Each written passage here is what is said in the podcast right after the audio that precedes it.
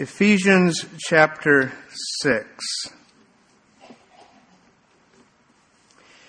As you guys are turning there, have you ever noticed, have you guys noticed lately that we as Christians are at war? You guys realize we're at war? Because we live in a world that is controlled by one who hates us because we bear the name of Christ. He, he hates everyone really, but especially us. Uh, we're at war with him. He, of course, with us. And God has seen fit to give us a means by which we can do battle against him. And so we're, we're going to be taking a look in Ephesians chapter 6 at the armor of God. But we in particular are going to zero in on one piece of that armor that is going to be the shield of faith tonight in verse 16. But as I've asked you to open up your Bibles to uh, uh, Ephesians chapter 6, would you stand with me? I, I like to uh, have everyone stand in honor of God's Word. Stand with me as we're going to read God's Word verses, actually I'm, I'm going to take an entire passage, verses 10 through 20, then we're going to zero in on verse 16. So if you'll follow along with me, please, as I read, and I'm reading from the New King James Version of God's Word. Ephesians 6, beginning in verse 10. Finally, my brethren, be strong in the Lord and in the power of his might. Put on the whole armor of God that you may be able to stand against the wiles of the devil. For we do not wrestle against flesh and blood, but against principalities, against powers, against the rulers of the darkness of this age, against spiritual hosts of wickedness in the heavenly places. Therefore, take up the whole armor of God that you may be able to withstand in the evil day, and having done all, to stand. Stand therefore having girded your waist with truth, having put on the breastplate of righteousness, and having shod your feet with the preparation of the gospel of peace Above all, taking the shield of faith with, with which you will be able to quench all of the fiery darts of the wicked one. And take the helmet of salvation and the sword of the Spirit, which is the Word of God.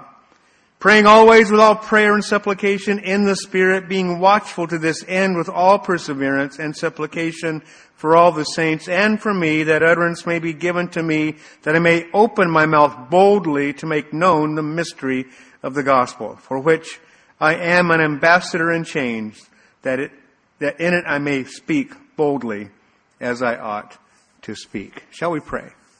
Father, thank you for your word. Thank you for the armor, God, that you have given to us to be engaged in this warfare, to do battle against the enemy and those who are with him. God, I pray that you just have your way in our hearts even now as we bow before you, as we bow before your word.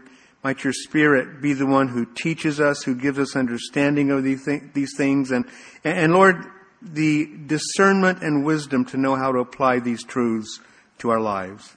So God, we give this to you, we give our hearts to you, and ask it in Jesus' name. Amen. You guys may be seated. The armor of God very essential for us in this warfare that we are engaged in. I, I don't know about you guys, but you know, when, when I gave my heart to Christ, I did not realize that I was signing up for war. Did you guys realize that? Anybody realize that when you actually signed up? So, uh, one, one brother says he did. He's been in battle a long time. And we all have. Whoever, whenever we gave our hearts to Christ, that's when the battle really started.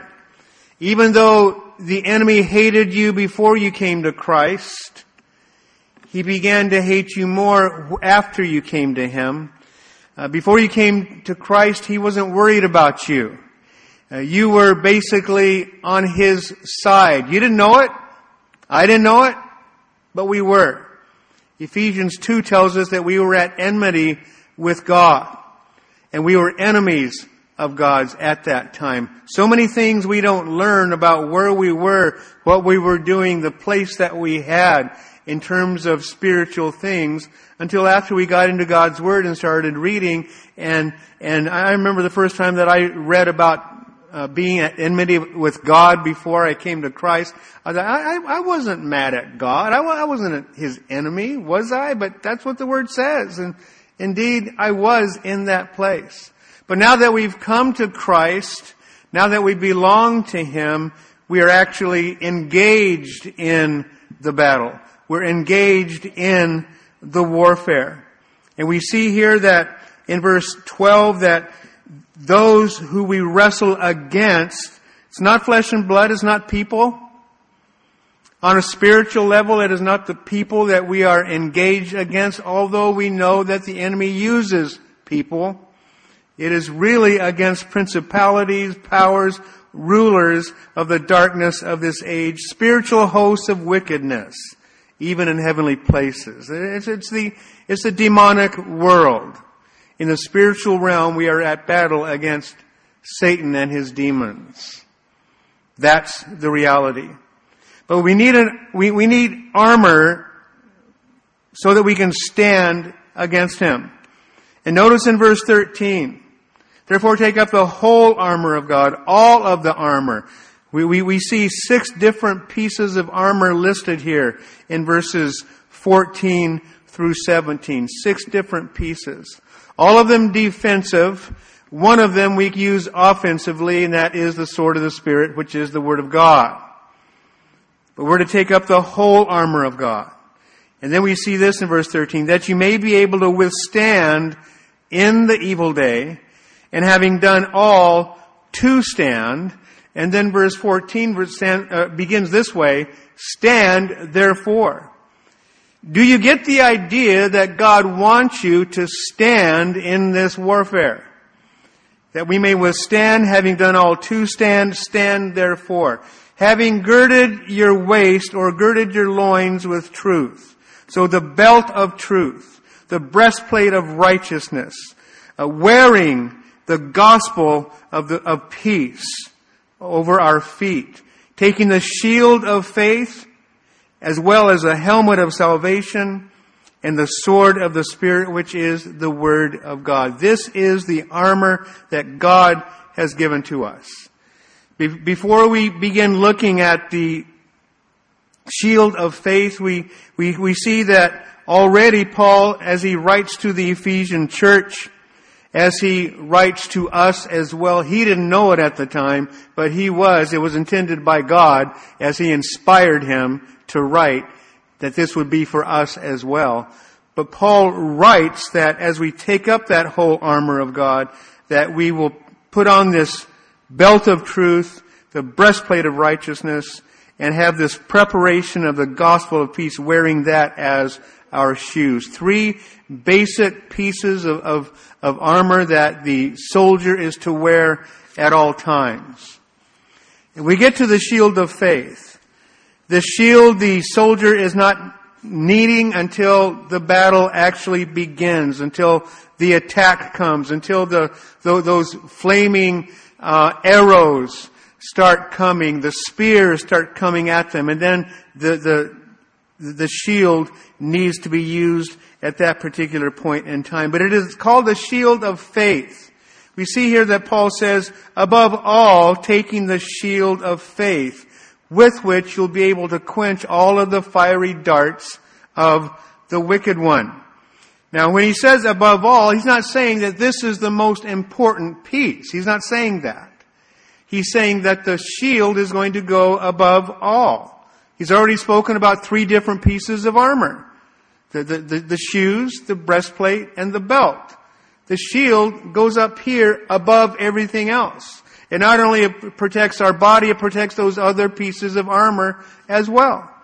And there are two different kinds of shields that would, that would be used, and we'll get to that in just a moment. But because this is a shield of faith, I want to talk a little bit about that first. First of all, defining faith. Turn with me to the book of Hebrews, chapter 11. Maybe a few of you be, began thinking, even I said, let's define faith, thinking, I'll bet he goes to chapter 11 in Hebrews. You were right, if that's what you were thinking. We, we find here in chapter 11 of the book of Hebrews, which is known as the Hall of Faith. And not the Hall of Fame, but the Hall of Faith, a chapter on faith. And we see the definition of faith given to us in the very first verse, which says this. Now faith is the substance of things hoped for, the evidence of things not seen. The idea of substance really speaks of confidence. The idea of that being hoped for, something future, it speaks of an expectation, a confident expectation. Evidence basically is proof.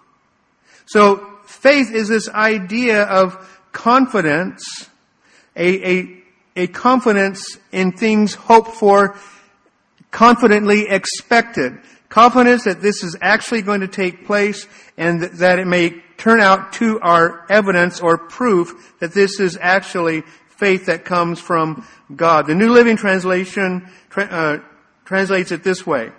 Faith is the confidence that what we hope for will actually happen. It gives us assurance about things we cannot see. The Amplified Version, a little bit more wordy, says it this way. Now faith is the assurance, the confirmation or the title deed of the things we hope for, being the proof of things we do not see and the conviction of their reality. Faith perceiving as real fact what is not revealed to the senses. Things we can't see, things we can't hear, things we can't touch, but things that are very real. In fact, in, in, in reality, the spiritual world, even though we can't see it, is more real than the physical world in the sense that from the perspective of philosophers, it's that which lasts longest which is more real. It is more sure. The Word of God, for example, endures forever. The spiritual things that we're talking about are indeed very, very real. As we define what faith is, let's look down at verse 6. Which says, But without faith, it is impossible to please Him. For he who comes to God must believe that He is and that He is a rewarder of those who diligently seek Him. It is absolutely impossible to live a life that is pleasing to God without faith. Faith basically is simply believing God. Believing God for things that we don't see. Believing God that things have not yet, uh, for things that have not yet happened. But notice the writer speaks of the one who comes to God must believe that he is. That, that's faith. Believe is the verb form of the noun faith. It's, a, it's basically the same Greek word. Believing is faith in action, so to speak.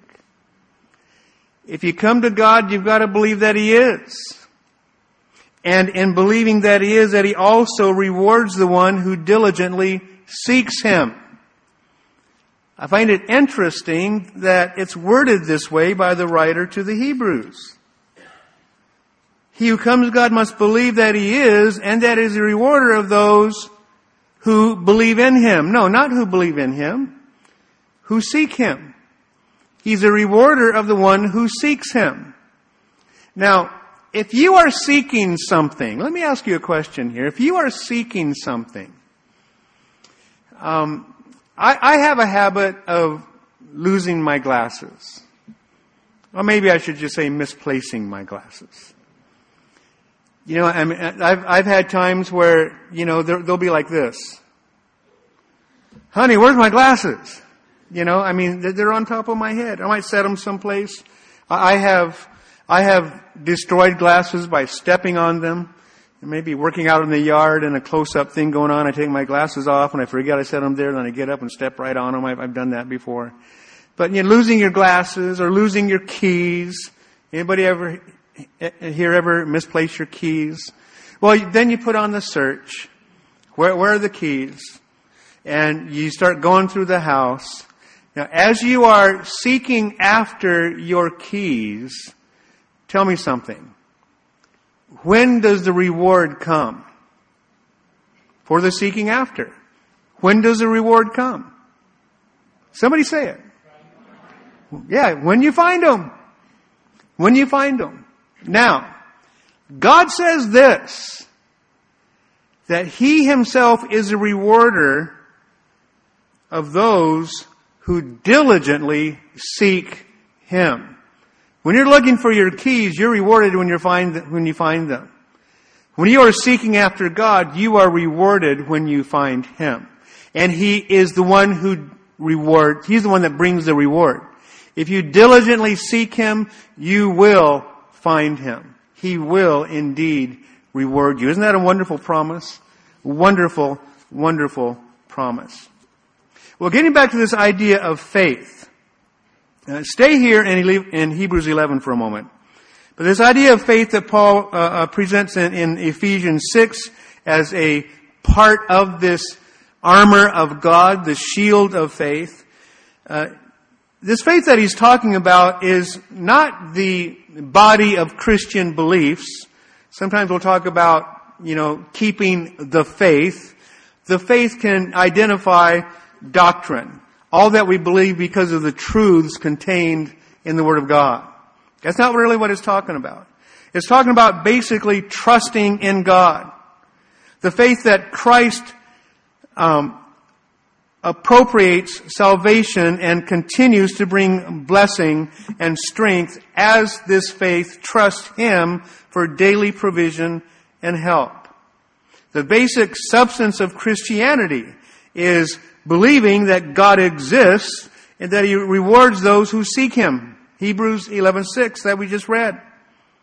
It, is, it also consists of putting total trust in Jesus Christ as the crucified, buried, risen and ascended Savior who now makes intercession for us.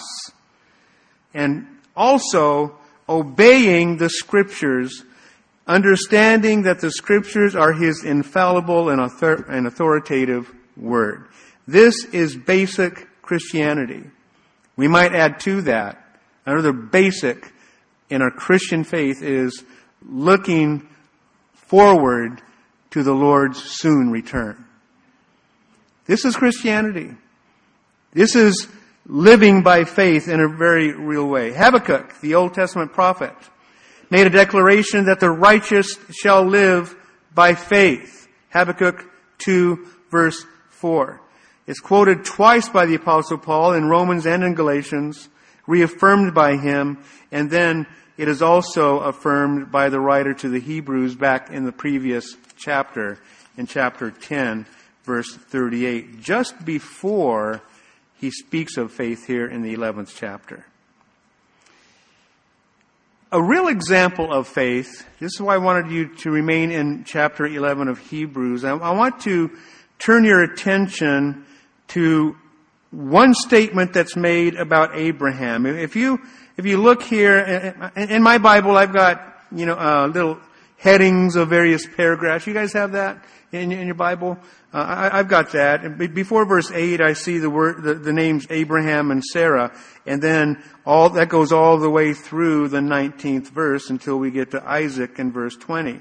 Well, I want to look at the latter portion of that section and look at verses 17 through 19. Let's look and see what Abraham did by faith. These words read this way. By faith, Abraham, when he was tested, offered up Isaac, and he who had received the promises offered up his only begotten son. Hmm, interesting the way that's worded. Of whom it was said, In Isaac your seed shall be called, concluding that God was able to raise him up even from the dead, from which he also received him in a figurative sense. Now you guys are familiar with this story that the writer is referring to. Abraham being called by God to take his son Isaac up to Mount Moriah and to offer him up as a sacrifice. Now, God tells us that He never intended that anyone should ever be sacrificed, any human being ever offered in sacrifice to Him. Never was the thought. But this was a test, right? This was a test. He wanted to see how Abraham would respond. He really, I mean, he knew how Abraham was going to respond because he knows all things, right? A test is so that we can find out how we respond, where we are in our relationship with him. Well, Abraham took him. He was being tested. He offered him up, as we see there in verse 17. By faith, Abraham offered up Isaac. And note how he's described. He who had received the promises, this is a description of Abraham, he had received the promises. Isaac was that promise because he was promised that through Isaac his seed would be called. This is speaking of the seed of the Messiah, as well as the many uh, who would come through Isaac himself that the, his, this nation that would come through him would be as numerable as the sands on the seashore or the stars in the sky. It had to take place through Isaac. That's what he was promised. And yet, God told him to offer up Isaac, to take him, offer him up as a human sacrifice. And we're told in verse 19, he concluded that God was able to raise him up even from the dead, from which he also received him in a figurative sense. He figured this, well, God has made me a promise that through this son of promise, Isaac, the, the nation that comes after me would be as numerable as the sands on the seashore, as I mentioned. That's a promise. And included in that would be the Messiah himself that the seed would be called through Isaac. That's a truth that God has given to me. That Now God is telling me to offer Isaac up. Now, I do not know how God is going to bring a multitude of people as, as, as many as the sands on the, the, the sand on the seashore through a man who's dead. But I know he's going to bring it through Isaac. And I know that he told him to offer him up. God must be planning to, after I offer him up, raise him from the dead so that he can keep his original promise. That's what he's thinking. Now, I don't know about you. I don't think I would be thinking that. I don't think I would. I don't think my faith is as strong as Abraham's was. He's the father of faith, you know. I probably would have reasoned it through a bit, thinking that God really is not telling me to do what I think I heard him say to do. I must be misinterpreting what he's saying. Certainly, he can't be saying what I thought he said because Isaac is the promise. But he did indeed say that, and he just simply believed that, you know, if this is true, he's just going to raise him up. So he went and he prepared to do it, and, and you guys know the story. As Abraham had his son, by the way, Abraham is old by this time. Abraham is probably somewhere around 115 years old or something like this. This son Isaac, probably 14, 15 years of age himself. And Isaac willingly allowed his father to lay him on that altar. And as Abraham took the knife back, getting ready to thrust into his only begotten son, God stopped him. God stopped him then. Now I know. Now I know that you love me. I know that you believe. What, what an incredible, incredible test. What an incredible test that is. Faith the shield of faith, which above all the other um, pieces of armor protects us in our warfare. Now, back over to Ephesians chapter 6. As we're turning there, a few thoughts in regard to this idea of faith and, and the um, place that it would have in regard to the Roman soldier in terms of the shield that is represented by faith. Roman soldiers would use several kinds of shields, but two were the most common. One was a rather small, you know, maybe a two foot around kind of a shield. Uh, probably something similar to what Captain America uses. Wouldn't be as magical as his, but that size and that shape. It would have a, it would have some uh, leather straps on it so that the soldier could strap the, the shield onto his his arm and protect himself as he's in hand to hand combat. The sword would be wielded and, and would be used also to protect himself, but that smaller shield, about two feet around, would be used in that way. The second kind of a shield was a larger one, maybe two and a half feet wide by five feet tall or so. These are the shields that we're familiar with in watching movies from that time whenever the the uh, military line would advance, these larger shields would be placed side by side, maybe about as wide as, as, as, this pulpit right here, taller. The shield bearer would have it, and they would have them before them, and there would be one right next to him, another next to him, another next to him, so that it's just a solid line, solid protection. And that could be for a mile or two. That many shields moving forward.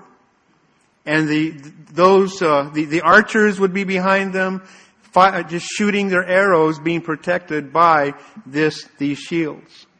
That was the, that's the shield that is being talked about in this passage. The overall one, that, the, the, the larger one that brings the greater protection. Faith.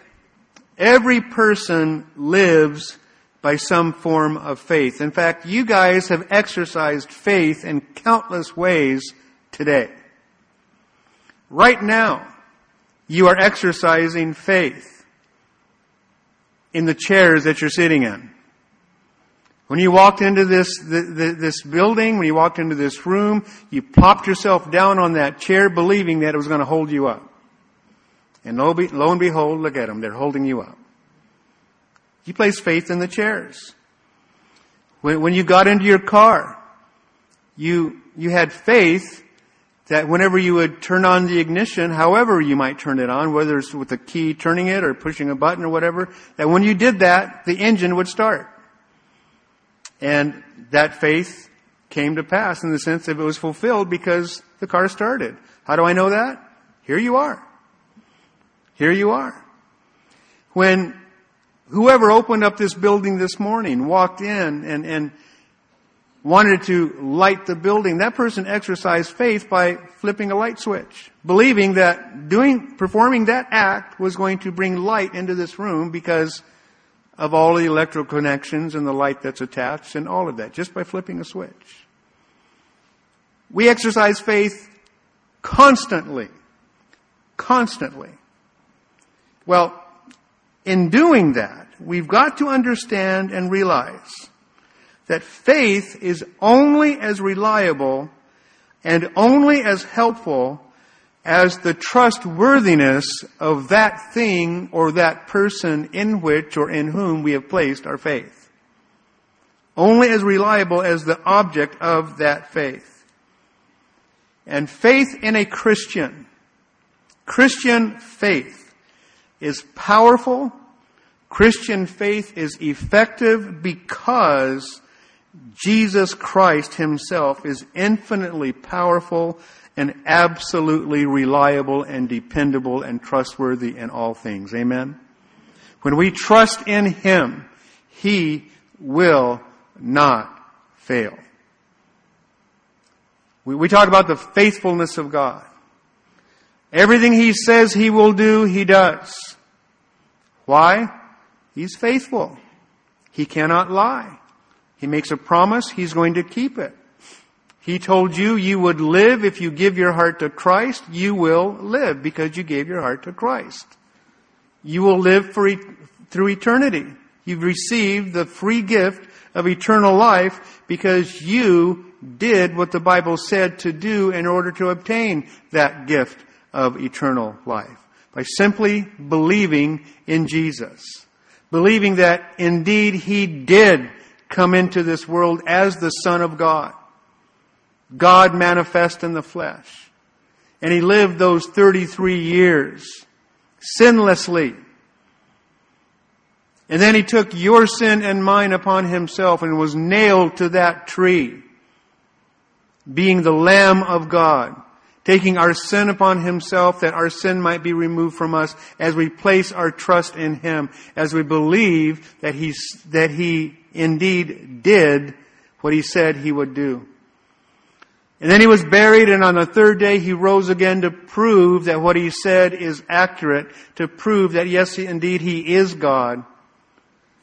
And 40 days yet later he rose, ascended into heaven, where he now is at the right hand of the Father, making intercession for you and for me.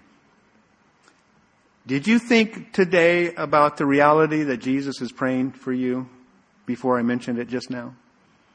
Jesus prays for you constantly. Constantly.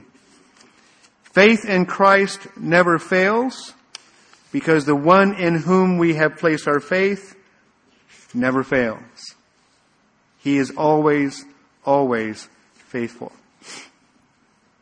There was a uh, Christian missionary at a South Seas island ministering to a tribe there, and, and one of his goals was to translate the Bible for them. And as he was attempting to do this, he discovered that the word trust or the word faith didn't have a, word in that language among these people. One day, a native of that, of those islands had been running hard, came into the missionary's house.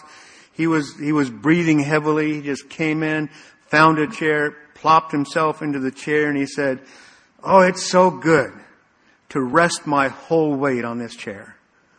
And then it hit him. That's the word I'll use. I'll translate faith as resting one's whole weight on God. Resting your whole weight on God. Sometimes we place faith in things that fail us. In relationships with people. People that we thought would honor something that we said to them or keep something uh, uh, in confidence that we had mentioned. And then we find out that other people have heard about it, know what only you told this one person, you realize that this person was not faithful to you. Sometimes you flip a switch and it doesn't work because it just simply doesn't always work. Switches break. Electrical lines fail. Bulbs burn out. Sometimes you put the key in your car and it doesn't start. Because engines sometimes fail. Maybe it's the ignition system itself. It failed. Jesus never does. I do remember one occasion, this is years and years ago.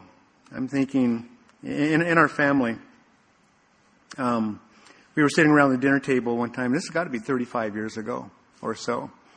Uh, our kids were, um, if it was 35 years ago, then our kids were probably something like 12 and 10 and 5, or 12, 10 and 8, 11, 9 and 7, something like that. But we're at the dinner table. And, and you know, back in that, in, in those days, if this was 35 years ago, that means it was probably 1983. That sounds about right. right, right around there at that time, I don't know if you guys who, who, were around at that time, you, you will probably remember that there were um, gas stations who had closed down and they were opened up as, as little furniture stores. And, and they would have, you know, these dinette sets and they would have couches out there. Remember the Herculon couches and sofas and stuff like that? They, they would have, who remembers that? Am I the only old one in here? Okay. A few of you do remember that. Okay, thank you. I'm not crazy. And, and guys look around, their hands are up. I'm not, I'm not crazy. Yes, gas stations turned into little furniture marts. And the furniture was kind of cheap, but it fit our budget. And we, we bought one of those dinette sets and we'd had it a few years, I guess. And, uh, we were sitting at the dinner table and as we're eating, we're talking, we're having a nice time eating and stuff. And I remember that my wife Jeanette, she was sitting across from me, and one of the kids was next to me, one of the kids next to her, and another one at the end of the table. And all, all of a sudden, I'm looking at my wife, and I see her start doing this. She she she just goes. Mm. She fell right off of the chair because the leg of the chair crumbled. It just it just gave out and she just, in slow motion, she went, and we're going, you know, one of those things like, you're kind of concerned that she might be hurt, but it was a lot more funny than concerning. You know, and it, we, we, laughed and we, we have not let her, we've not, we've not uh, uh, let that one go yet. But, um, some, sometimes even a chair will fail, right? Well, in placing our faith in Jesus, it never will fail. Now, here in Ephesians 6, we see that the way that Paul writes it, he says that this shield of faith is going to protect us from the fiery darts of the wicked one, to quench, to stop the fiery darts of the wicked one. I think it could be said that most of those fiery darts come in the, in the uh, form of temptation. Temptation that comes to us. Temptation that is designed by the enemy to cause us to fail. To cause us to make a wrong choice and commit sin of one kind or another. In James chapter 1 verses 12 to 14 it says that blessed is the man who endures temptation, for when he has been approved he will receive the crown of life which the Lord has promised to those who love him. Let no one say when he is tempted, I'm tempted by God, for God cannot be tempted by evil, nor does he himself tempt anyone. But each one is tempted when he is drawn away by his own desires and enticed. Then when desire has conceived, it gives birth to sin, and sin, when it is full grown, brings forth death. Temptation occurs when our own desire draws us away and entices us. You know, something might be placed before us, some temptation, something that is there, and it would not be a problem except for the desire that is in my heart for that thing. So the thing itself is not a temptation, it is the desire in my heart that brings the temptation because I have desire for that thing that God does not want me involved with. Turn with me to the book of Job. Job in the Old Testament.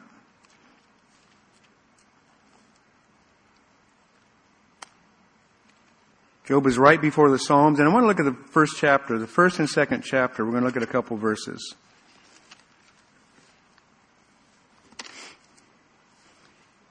In Job chapter 1, verse 11, and then Job chapter 2, verse 5, we see essentially the same things being said. Those of you who are familiar with the book of Job, you recall that God had called Satan before him. Satan was up there uh, at some kind of a um, angelic meeting. Satan himself being an angel, a fallen one indeed, but an angel nonetheless. And he was there, and, and God, as he is there with the Lord, the, the Lord said, Hey, have you noticed Job, my servant? I mean, how wonderful he is, what a great servant, how, how righteous he is, how faithful he is to me. And Satan says, Of course he is. Look at all the things you've done for him. Look at all that he has. I mean, he's one of the richest man, richest men in the world. He's got all this stuff. Of course, of course he's faithful to you. Look what you've given him. You let me have him. And look at verse 11 of chapter 1. He says, Stretch out your hand and touch all that he has, and he will surely curse you to your face. Curse you to your face. Now turn over to the second chapter, or go to the second chapter, the fifth verse. Look at this. But stretch out your hand now and touch his bone and his flesh, and he will surely curse you to your face. You see, this is what the enemy wanted to bring Job to, to this place where he would curse God to his face. That was Satan's objective. To get him to curse God to his face. And we know the story that God had taken everything from Job. All of his possessions, even his ten children. Took them from him. Job would not sin. In fact, Job's wife tried to get him to. She said to him in verse 9 of that second chapter, Do you still hold fast to your integrity? Curse God and die. And she even dangled this carrot in front of him to get him to curse God. I think that's probably why the enemy wouldn't touch her because he knew that he could use her in his life. But verse 10, we see that we see um, Job responding this way. You speak as one of the foolish women speak. Shall we indeed accept good from God, and shall we not accept adversity? In all this, Job did not sin with his lips. But we find ourselves under temptation, in temptation, often in our walk in this world. And our enemy desires that we begin to doubt God, that we doubt His Word, that, that we, that we doubt the things that He has said, that, that we doubt His truth, that we doubt His faithfulness, that we doubt His goodness toward us. All those things, He wants us to come to a place of doubt. Satan even tempted Jesus when He was in the wilderness. But, but Jesus always responded with God's Word. Guys, it is God's Word that is going to protect us in times of temptation. It is God's truth that is going to hold us in line, to keep us in that place that we will not fall to the enemy. Proverbs chapter 30 verse 5 says, Every word of God is pure. He is a shield to those who put their trust in Him. David writes in Psalm 1830, as for God, his way is perfect. The word of the Lord is proven. He is a shield to all who trust in him. In Genesis 15:1, after these things, the word of the Lord came to Abram in a vision, saying, Do not be afraid, Abram. I am your shield, your exceedingly great reward. So even Abraham himself, he had heard these things from God, and he knew that God was with him. 1 John chapter 5 verse 4 tells us this is the victory that has overcome your, overcome the world, our faith. Now why is that true?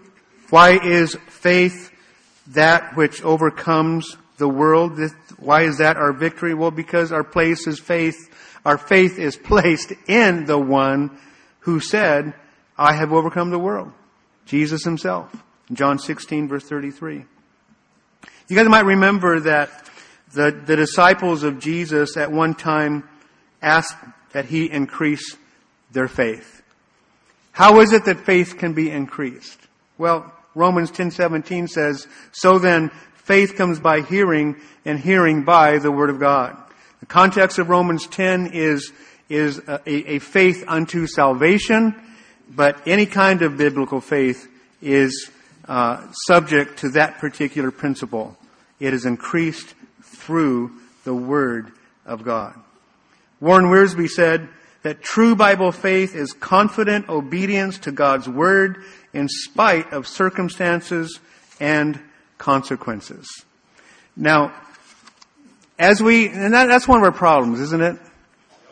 The Lord gives us direction, and we have a lack of confidence in what's going to happen as a result of us doing that very thing. You may be witnessing to somebody, sharing, sharing your faith with, with, with a loved one or with a neighbor, a, a, a coworker, a classmate, whomever. And there's always the same response. And, and then the Lord directs you to do it again. And our thinking is this, Lord, you know it's not going to work. It, it hasn't worked. It's always the same kind of response. We, we, we get in an argument. They feel like I'm, I'm, I'm dogging on them and it just, it just doesn't, it doesn't work. It's not good for our relationship. I don't want to do that. It's not going to work. We, we reason things through too much. Instead of just simply listening to what God has to say and doing what He says. We, we seem to forget that nothing is impossible for him. We seem to forget that God's word never returns void. God sends it and he always accomplishes the purpose for which he sent it. Always. Without fail. You guys believe that? Amen. It, it happens without fail. In regard to this faith, turn with me over to Hebrews 11 once again. I want to show you something there.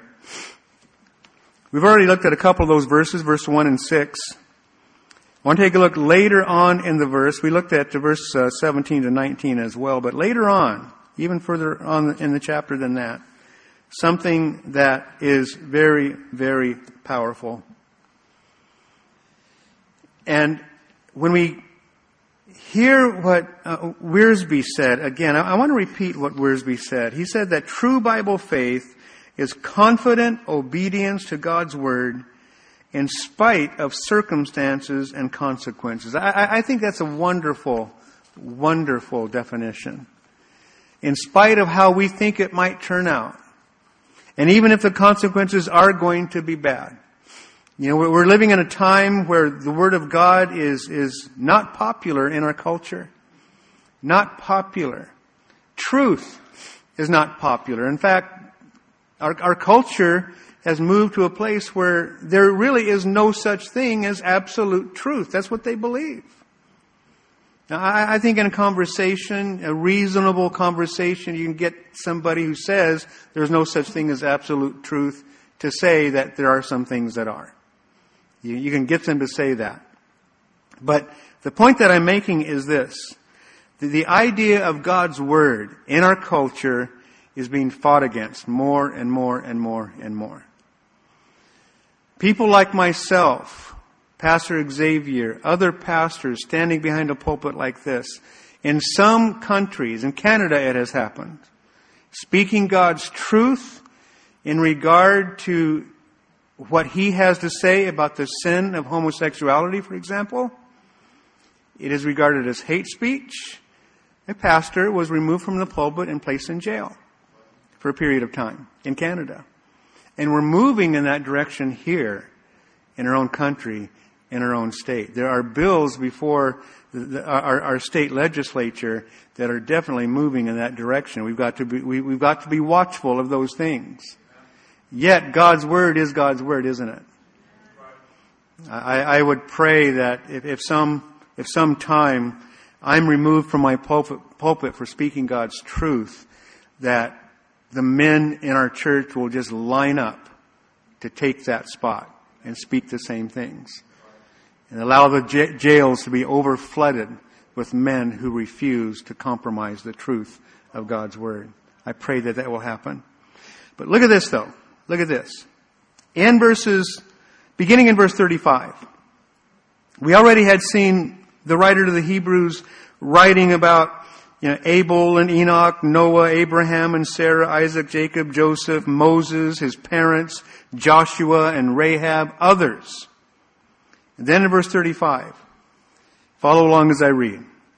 Women received their dead raised to life again. Others were tortured not accepting deliverance that they might obtain a better resurrection. Get that? A better resurrection. Die a martyr's death, you've got a better resurrection. Right? Still others had trial of mockings and scourgings, yes, and of chains and imprisonment. They were stoned, they were sawn in two, were tempted, were slain with the sword. They wandered about in sheepskins and goatskins, being destitute, afflicted, tormented, of whom the world was not worthy. Stop right there. These saints who were tormented and tortured and and, and, and they were persecuted in a number of various ways by the world, by people around them.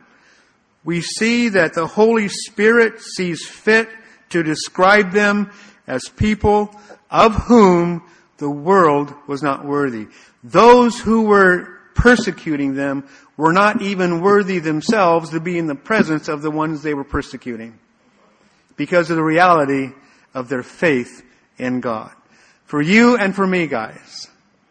Because we have the presence of Christ within us. And we know that we are not worthy to receive the gift of His presence within us. We know that, don't we? We understand that. We are sinners saved by the grace of God, but He has chosen to live inside of me and to live inside of you. I mean, it's just an incredible wonder that we will never really fully understand, but it is true. He lives in you. He lives in me. The presence of Christ. It is His presence in which, or, before, before whom no one is worthy to stand. We've received forgiveness of our sins. We have received the righteous robe of God through which, as we wear that righteousness, we're able to stand before Him. Others around us are not. They are not. And of course they're not worthy of our Christ who lives in us. We're not either. But might we live according to His worthiness though? As we follow after Him, might we become more and more like Him? Might that sanctification process that is taking place with every one of us become more and more and more real until we take our final breath before we go to be in His presence in heaven living like Him more and more, speaking like Him more and more, loving like Him more and more and more.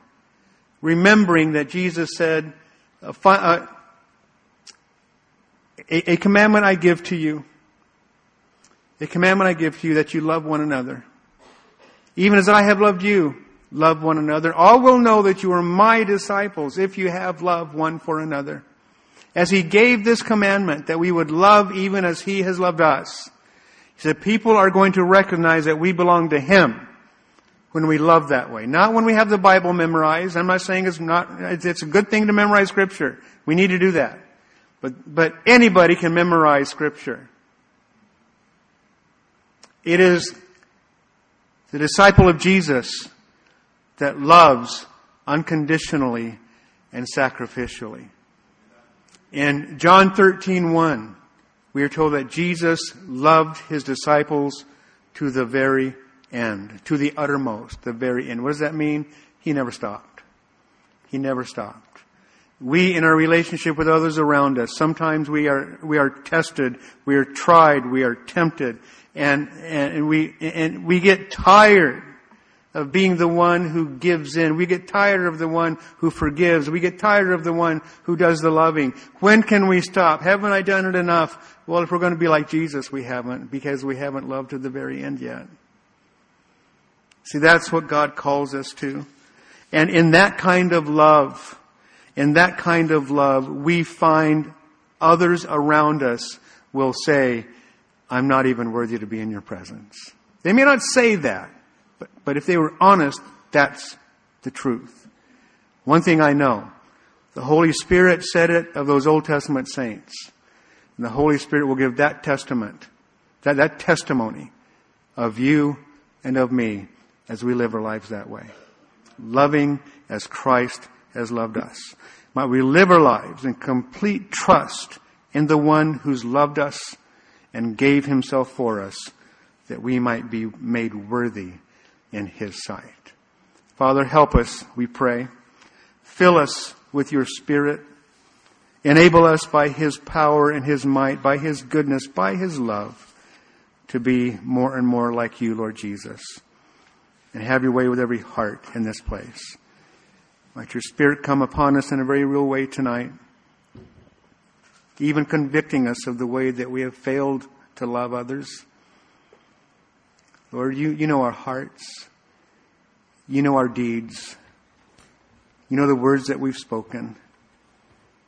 Lord, there are those in this room even now, Lord, who have a need to fall before you, to seek your forgiveness and repent, and seek your filling that tomorrow we'll be able to do it better. Every one of us in a real sense. But there are some particular things that have taken place. And as we are praying even now, our eyes closed and our heads bowed, is there anyone here tonight? You specifically have done something unloving towards someone and the Lord has spoken to you about it. You want to correct that. You want to give yourself over to that. I'd love to pray for you right now. Anyone? Eyes closed, heads bowed. Anyone? God bless you. I see your hand raised. Anyone else? Anyone else? Lord bless you. Lord bless you. God bless you. Lord, speak into your heart right now. He's just simply saying, just surrender. Give it up. Give it to me. Give yourself to me. Anyone else? God bless you. God bless you. Father, you've seen these hands that have been raised, and you know the things that are going on. You know the situations. You know each heart. And thank you for the softness of heart that has received these things tonight. We pray for your, for the outpouring of your spirit upon each one. Fill them with your love. Fill them with compassion. And Lord, as they repent and they seek you, Lord, give them the means by which amends can be made, the means by which a healing of relationship can begin. And God, I pray that you just have your way. For every one of us, Lord, we cry out to you, Lord. Just make us like you, Lord Jesus. Make us like you. Fill us and use us to your glory. In Jesus' name we pray. Amen.